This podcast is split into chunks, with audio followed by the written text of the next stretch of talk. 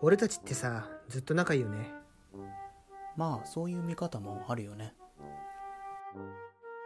ラジオコケティッシュ、皆さんこんばんは。ラジオコケティッシュです。ラジオコケティッシュです。こんばんは。今回はですね、この国際ポッドキャストの日というのね、企画のリレー配信に参加させていただいてるんですけど、まずちょっとね、簡単に名前だけではございますけど自己紹介をさせていただきましょう。ベンと申します。あ、順番決めてたのに言っちゃった。ベンです。じゃあこの後は決めた通りにいこう。目立ちたがりのベン君は先にしてもらって、本来一番手だった伊勢神です。はい、こんにちは。はい、うーちゃんと申します。どうも、ゾマです。ザジズゼゾのゾマです。それ以外ないよ。はい、ターです。よろしくお願いします。はい、まだちょっとね、我々のこと何もわかんねえよって思ってるとは思うんですけど、まあね、それをなんかうまいこと自己紹介しながら、まあ、30分喋らせていただくのが、まあ、今回の企画ということなんでね、今回どういうふうに進めていくのか、伊勢志さんお願いします。はい、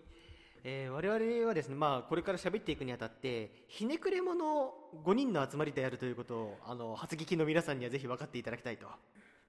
で、ただ普通に喋るっていうことがなかなかできないんですよ。いや、できるよ俺たちね、ちゃんと普通に喋ることできますよ。ひねくれてんじゃねえっつってんだろ。多分できないけどね。なのでちょっと今回ランダム単語ガチャっていうサイトを利用しましてですね、5個ランダムで単語が出てくるので、それをキーワードとしまして、5つのキーワードを必ずトークの中に入れなければいけないっていう縛りのもとやっていきたいと思います。まあね、なんかいろんな単語が出てくるんですね、うん、本当にランダムに。ドブネズミとか、なんかイントネーションとか高層マンションとか、なんかそういう本当にアトランダムに出てきた単語が今僕らの画面の前には5個並んでるっていうことですよね。そうですね、うん、でただこの5つの単語が何かっていうことはあえてここでは言わないので、どんな単語が出てきたんだろうっていうのを皆さん想像しながら聞いてもらえると嬉しいです。はい、そうですね。ではじゃあちょっと、まあ、早速話をしていくんですけど、まあ、今回ね、まあ、テーマがあって、やっぱポッドキャストっていうものをテーマに話をするということなんで、まあそうですね、ポッドキャストをなぜまあやり始めたかっていうところからやっぱり話をしようと思うんですけど、なんでしょうね、僕はですね、まあ、いきなり文化人ぶって申し訳ないんですけど、ドイツに住んでいたことがあるんですよね。おいおいおい、めっちゃ文化人ぶってやろう。喧嘩売ってんのか。まあドイツの大学にまあ通っていたというね、まあ、アカデミズムの根源みたいな人間なんですけども。ぐいぐい来るな。事実。文化人ぶり。大ぶりの一気に。まあ、それでね、まあ、ドイツの大学通ってて、でもまあなんだかんだあって日本に戻ってきまして、で、まあ、その時にもうすでに26とかだったと思うんですけど、その時に、まあ、26になって、僕らはね、全員高校、中学高校の同級生で、全員吹奏楽部に所属してたんですよね。しかももう一個付け加えるなら、僕らの学校は男子校だったというわけで、まあ、男子校のなんか部活の終わった後にしてたような部室の中でのトークを、まあ、今でもこの大人になっても、今28とか29ですけど、その年になっても今でもまあ同じようなテンションでやり続けていきてえなという僕の切なる願いがありまして、まあ、それがなんかうまくやりたいなということで始めたラジオコケティッシュというポッドキャストなんですけど、もう2年以上続いておりまして、長いもんだ。いや本当ね、いやなんかね、立ち上げておいてあれですけど、そのと2年ちゃんと続くとは思わなかったですよね。そうだね、全員社会人ですからね。そうね。そうなんですよ。いや本当ね、まるでそのうさぎと亀のように、まあいろんな人生の歩み方ってあるじゃないですか。うんうんう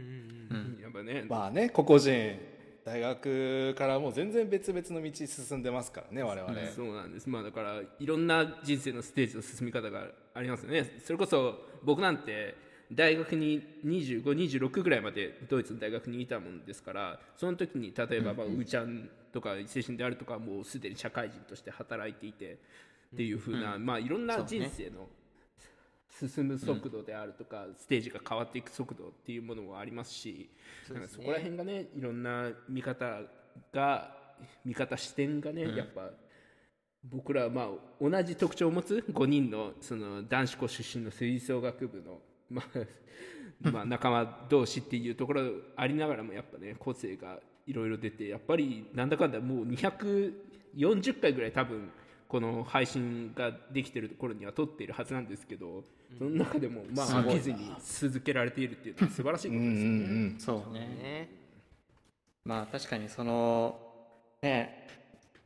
まあ発起人は確かに弁なんだけれども、まあ多分メンバーそれぞれラジオとかポッドキャスト関係とかって多分何かしら、まあ、触れてたり触れてなかったりっていうのはあったんだけれども、まあ、僕はどっちかというとベンがやろうよって言ったところに、まあ面白そうだからやってみようかなみたいな感じで乗っかった感じがあって、まあ、もちろん中高大と会うことはあったので、まあ、だけれども、まあ、ちょうど やり始めたのが2年ちょっと前なので、ちょうどコロナ禍の緊急事態宣言とか出ちゃったような時期だっ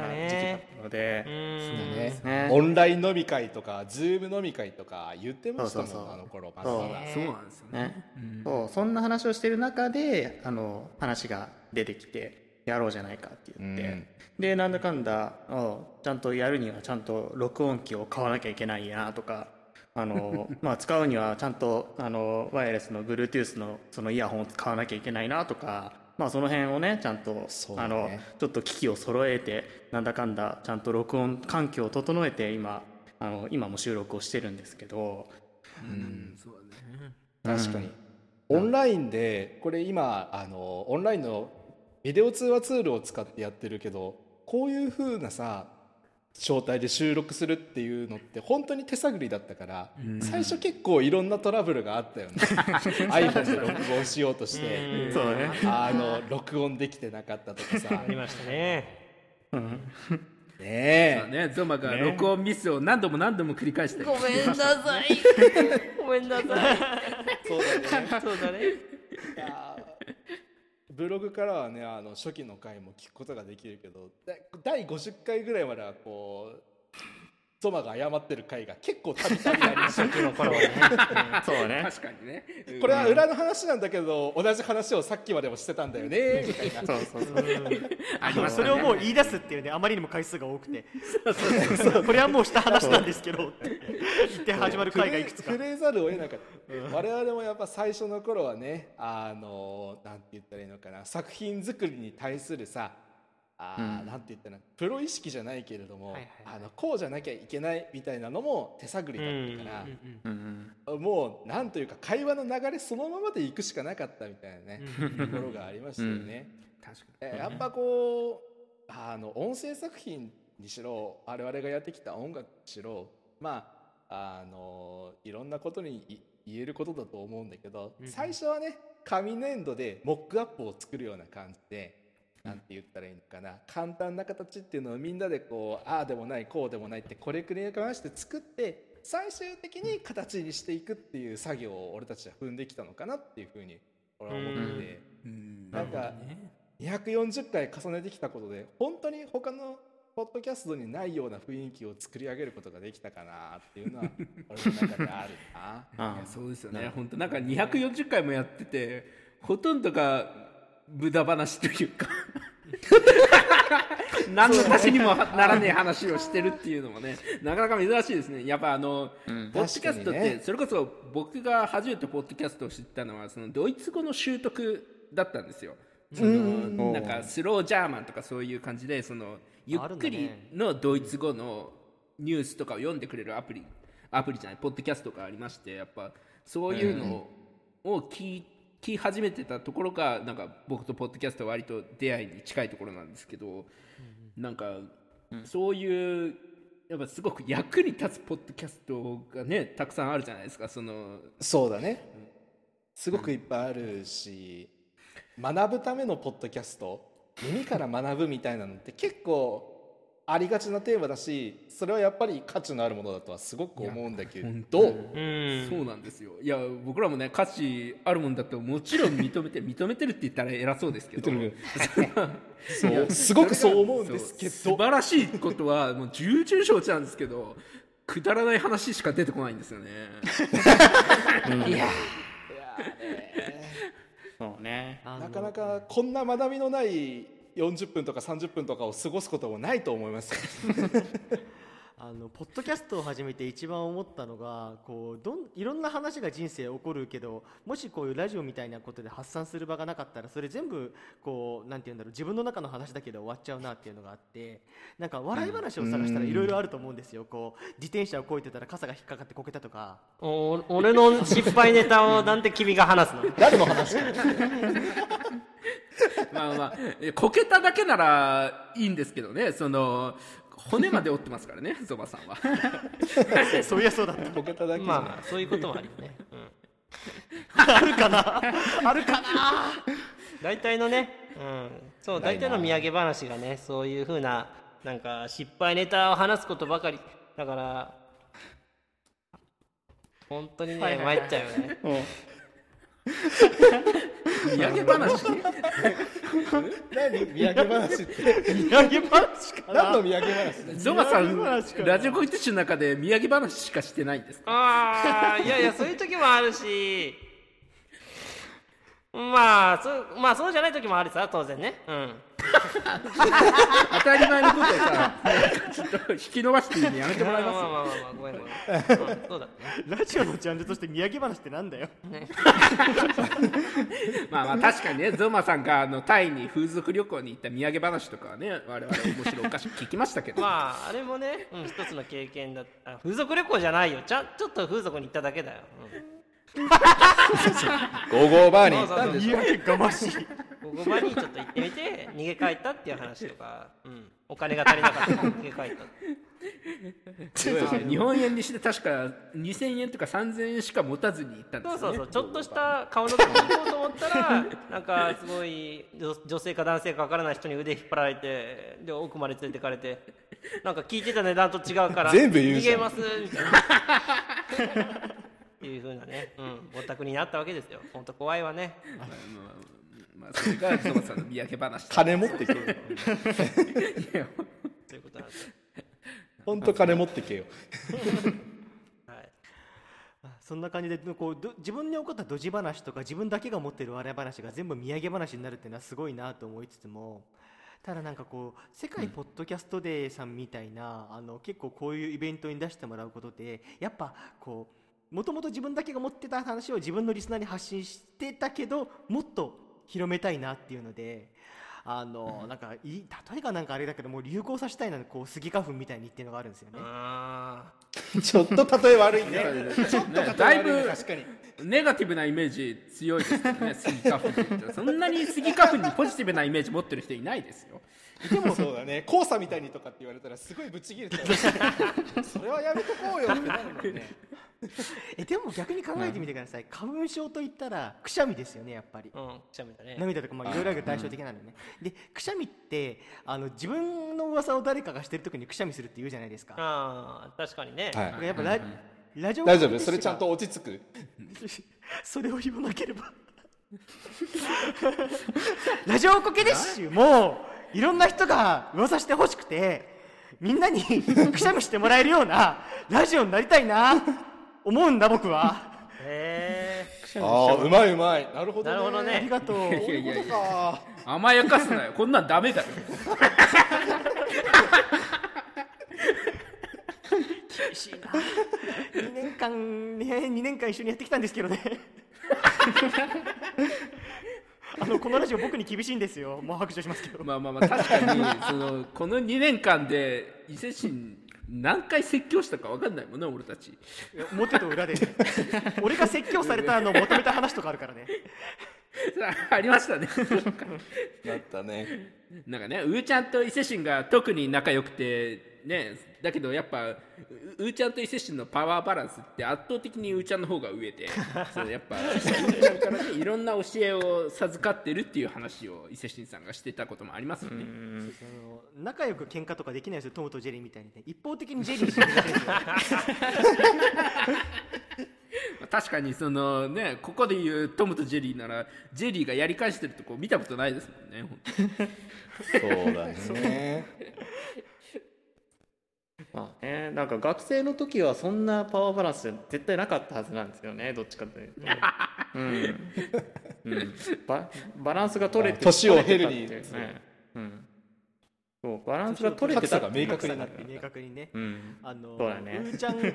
が彼女できたよ、こういう風に告白したよっていう LINE を見せられた時に先越されたかって思ったのを今でも覚えてますね。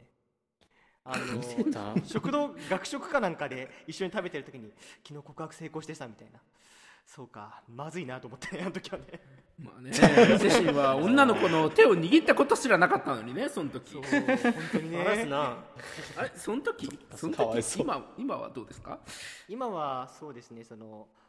すごく綺麗な女性の方が優しくマッサージをしてくれるお店があって、そこで初めて握ってもらいましたマジいや、まあ、悪いことじゃない、ね、きっと、うん、これでなんて言うんだろう、素人手つなぎみたいになりましたねそう俺は素人童貞の前に素人手つなぎがあるんだそっか、クロート手つなぎですか今。そっか、失礼しました。クロートはなんか店に通ってる人みたいで嫌なんだけど店に通うのは全然いいんですけどねなんかそうじゃないからね、技術としてね。いやそうか、まあでもね、どうですか最近そういうところはなんか浮いた話ありますかこれ俺に聞いてるなんだよ、黙れって言われてるのか俺今タさん見た話黙れって言われてるのか俺今ないみたい、ね、口を閉じるぞ、そういうこと言われたら春の舞台で口を閉じるぞ俺はタさん浮いてない話でいいんで好きなだけおしゃべりください地に足がついた話でもしますか地に足がついた話私の地に足がついた話はですね、こうやっていやでもどうなのかな、ツイッターの更新を最近頑張ろうってまた久しぶりに思い直して、お頑張りますね、うん、ねえだけどなんかね、つぶやこうと思うとふわふわしたことしか言えなくなってんだよね。あ、わかる。伊勢神みたいになってるってこと？伊勢神伊勢神も地に足ついてるから伊勢神っていうやつが俺たちどっしり構えてるから1行ぐらいのツイートを毎日してたんですけど、1行だとお前の伝え方いことが全然伝わらないっていう話になって4行以下のツイートをするなっていう縛りを2ヶ月ぐらい受けてるんですよ今まあそうですねあまりにも伊勢神がクソリプばっか送るから設けた縛りなんですけどね、これは。そう、伊勢神のクソリプをまとめた回とかありますんで、よかったら聞いてください俺が作ったやつねいや、うん、まあ聞かなくてもいいと思う。あんまりおすすめはそういう意味ではゾマさん聞いてほしい回とかありますか？それはもうね、ありますよ、うん、何があったっけだなちょっと大変じゃねえかよ例えばね、まあ、私が、花粉症は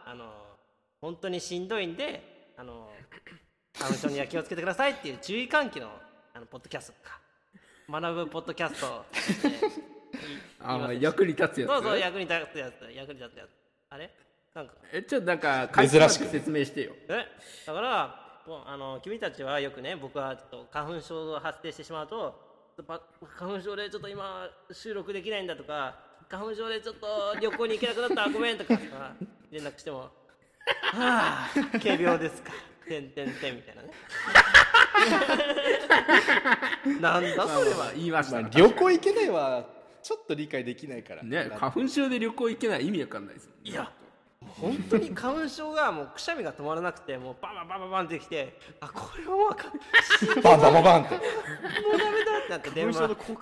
もう電話するのも一苦労だったけども、電話先ではあって言われちゃって、いやまあ確かに申し訳ないです楽しみにしてたんですよ。もうね、ごめんねって思ったんだけどね、仮病とまで言われたらやっぱ花粉症は危険なんですっていうね、ちゃんとね皆さんに注意喚起できるようにポッドキャストさせていただきましたっていう、まあだからそのでもあれでしょ、ね、その中でその花粉症に対してはこういう治療法があります、こういう治療法もありますっていうふうなことをねゾマさんが説明してくれたんですよね、うん、そうだったっけああそうだあれ一番重要なところ忘れてるじゃん。それをちゃんと説明したからアカデミックな回だって言い張ってるんですよね、うん、ゾマさん。そうなんだよ、うん、それでゾマさんその治療を行ったんですか？いやしてないけどさも当然だよ。どうしてなんでしてないんですか、ね、だって忙しい、うんまあ今ねこうやって忙しいとは言ってるんですけど、これ本編というかその回を収録した時ゾマさんはいやだってめんどくさ忙しいからってバラシな本音が出たんですよねそうで綺麗な本音と建前だったよ ねその回が何回だったかちょっと正直覚えてないんですけど、その回以降なんかゾマが言う忙しいは全部信用しなくていいっていう文脈がね我々の中にできたんですよねそうですねなんかねこうレガシーみたいなもうずっと引っ張ってるこすり続けてるネタっていうのがちょっと多すぎるんだよレガシーっていうとかっこよすぎる気がしますけどねいやま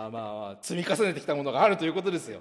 まあそうですね。いや本当なんかだからなんかこのラジオをね聞いてくださる人たちもねまあそんな多くはないかもしれないですけどいるんですよやっぱりで、うんうん、そういう人たちって大抵そのすごい深掘りして聞いてくれるんですよね。はいはいはいはい、うんうん、確かになんかみんなすごい聞いてくれるもうだからゾマが一言忙しいと言えばああめんどくさいのねってすぐ理解してくれるようなリスナーさんが多くてめっちゃ訓練されてる。いやそうなんですよ、ね、いや逆にねそういうまあこすり続けてきたうちやネタっていうものがちょっと増えすぎたあまりになんかライトなリスナーさんが全然いねえっていう問題に今我々まさに直面しておりまして、まあ、どうにかしようというね動きの一つが今回のこの国際ポッドキャストでの参加というところもあるんですけどね、まあ、いやこれ効果があるかどうかは分からないけどもねこれの回を面白いと思って聞いてくれた人は絶対通常回も面白いと思ってくれるあ確かにそれはこれは、ね、それは間違いない、うん、いや大体まあちょっとよそ行きではあるとは思うんですけど今日僕らが喋ってたので、うんうん、でも大体毎回こんな感じですもんね。そうだねこんな感じです学びは一切ないそうだよ、ね、だって今日さその話してた中で頭に残ってるのって何って聞かれたらゾマが言う忙しいはめんどくさいしか残ってないじゃないですかなんてよりよってそれなんだゼロだないやだってゾマさんそれ以上に何か今日話した内容で残ってることある？あるさもうそれはもう花粉がしんどかったっていうあれ全部お前の話じゃん前話した、まあ、回り回って忙しいがめんどくさいだっていうことですよねまあそういう見方もあるよね、うん、ないというわけでね、まあというわけで我々の今回の、国際ポッドキャストの日に出すメインコンテンツはここで終了とさせていただきます、というわけでランダム単語ガチャに出てきた5つの単語分かりましたでしょうかね、まあ、とはいえなんか結構ね早いうちに僕らちょっと消費したんであれですけどその僕ら、まあ、自分で言ったやつを1つずつ発表していきましょうか、まず私が一番最初に言ってたのが、うさぎと亀でしたね。あれはね結構上手だったね。さっきの画面の入れ方は。ありがとうございます。あ確かに。全員出てたのが何でしたっけ？次がうーちゃんが言ってくれたやつだね。なんか俺があれね録音機器とかと一緒に言ったBluetooth ですね。あこれ上手でしたね、うんうん。これ何の違和感もなかったと思います。これは分かんないな。なかった。うんそれで次は僕だったかな、ねね、あ我々が紙粘土をこねくり回して会を作ってるという。いや難しかったなこれ。まあ課題が難しいですよ。紙粘土を自然にその会話の中に入れるんだってすごい難しいと思いますよ。何年ぶりに紙粘土、ね、紙粘土って3年ぶりぐらいに口に出した気がするもん。うん、一番敬遠してたわ。これはまあちょっと分かりやすかったかもしれないですね。それで、いやここから先は分かりやすいですよ多分。そうですね。僕らちょっと反応しちゃいましたもんねそこで。ゾマさんですね。はい。土産話ですね。私の場合は。なんでそんな。前どうしてあれでいけると思った。いけない。俺結構いけると思ったんだけどな。うん、下手くそでしたねまた。いやもうツッコミどころしかなかったもん本当。いやなんか俺一周土産話ってだって旅行だったりとかさなんかこう何かしらのイベントに行ってきたそのお土産としてお土産代わりにエピソードトークをするみたいな意味合いがあるじゃないですか。あなたが言ったのはトーク全てをお土産話で交換しようとしてた。大体そんな感じちゃう？うん違うわ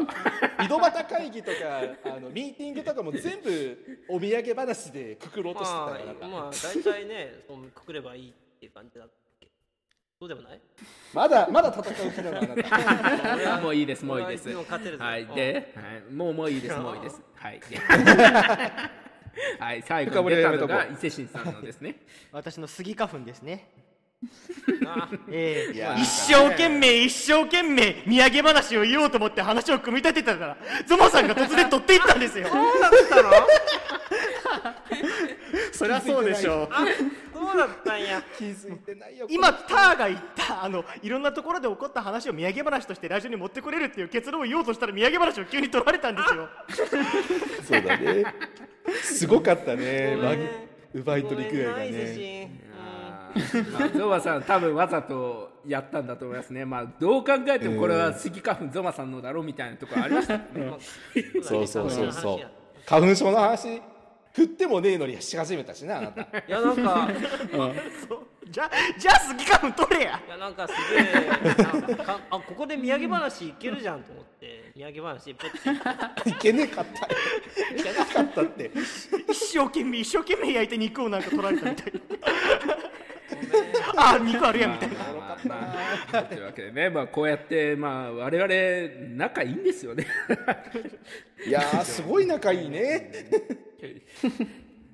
というわけで、まあ我々ラジオコクティッシュ、ベン、ゾマ、ウーちゃん、ター、伊勢神の5人でお送りいたしました、まあ、国際ポッドキャストデーに、ね、参加している皆様、お疲れ様です。楽しみに聞かせていただきます、特に前後の方紹介しておきましょう、一つ前が、庶民マンマ、飯パクパクラジオさんですねいや飯あるあるラジオ可愛いけどパクパクの方が僕らの後にやられるのが、おじさんのアウトサイドキックですかねアウトプットですねアウトサイドキックはサッカー用語だけどアウトプットはビジネス用語なのでだいぶ違いますね、はい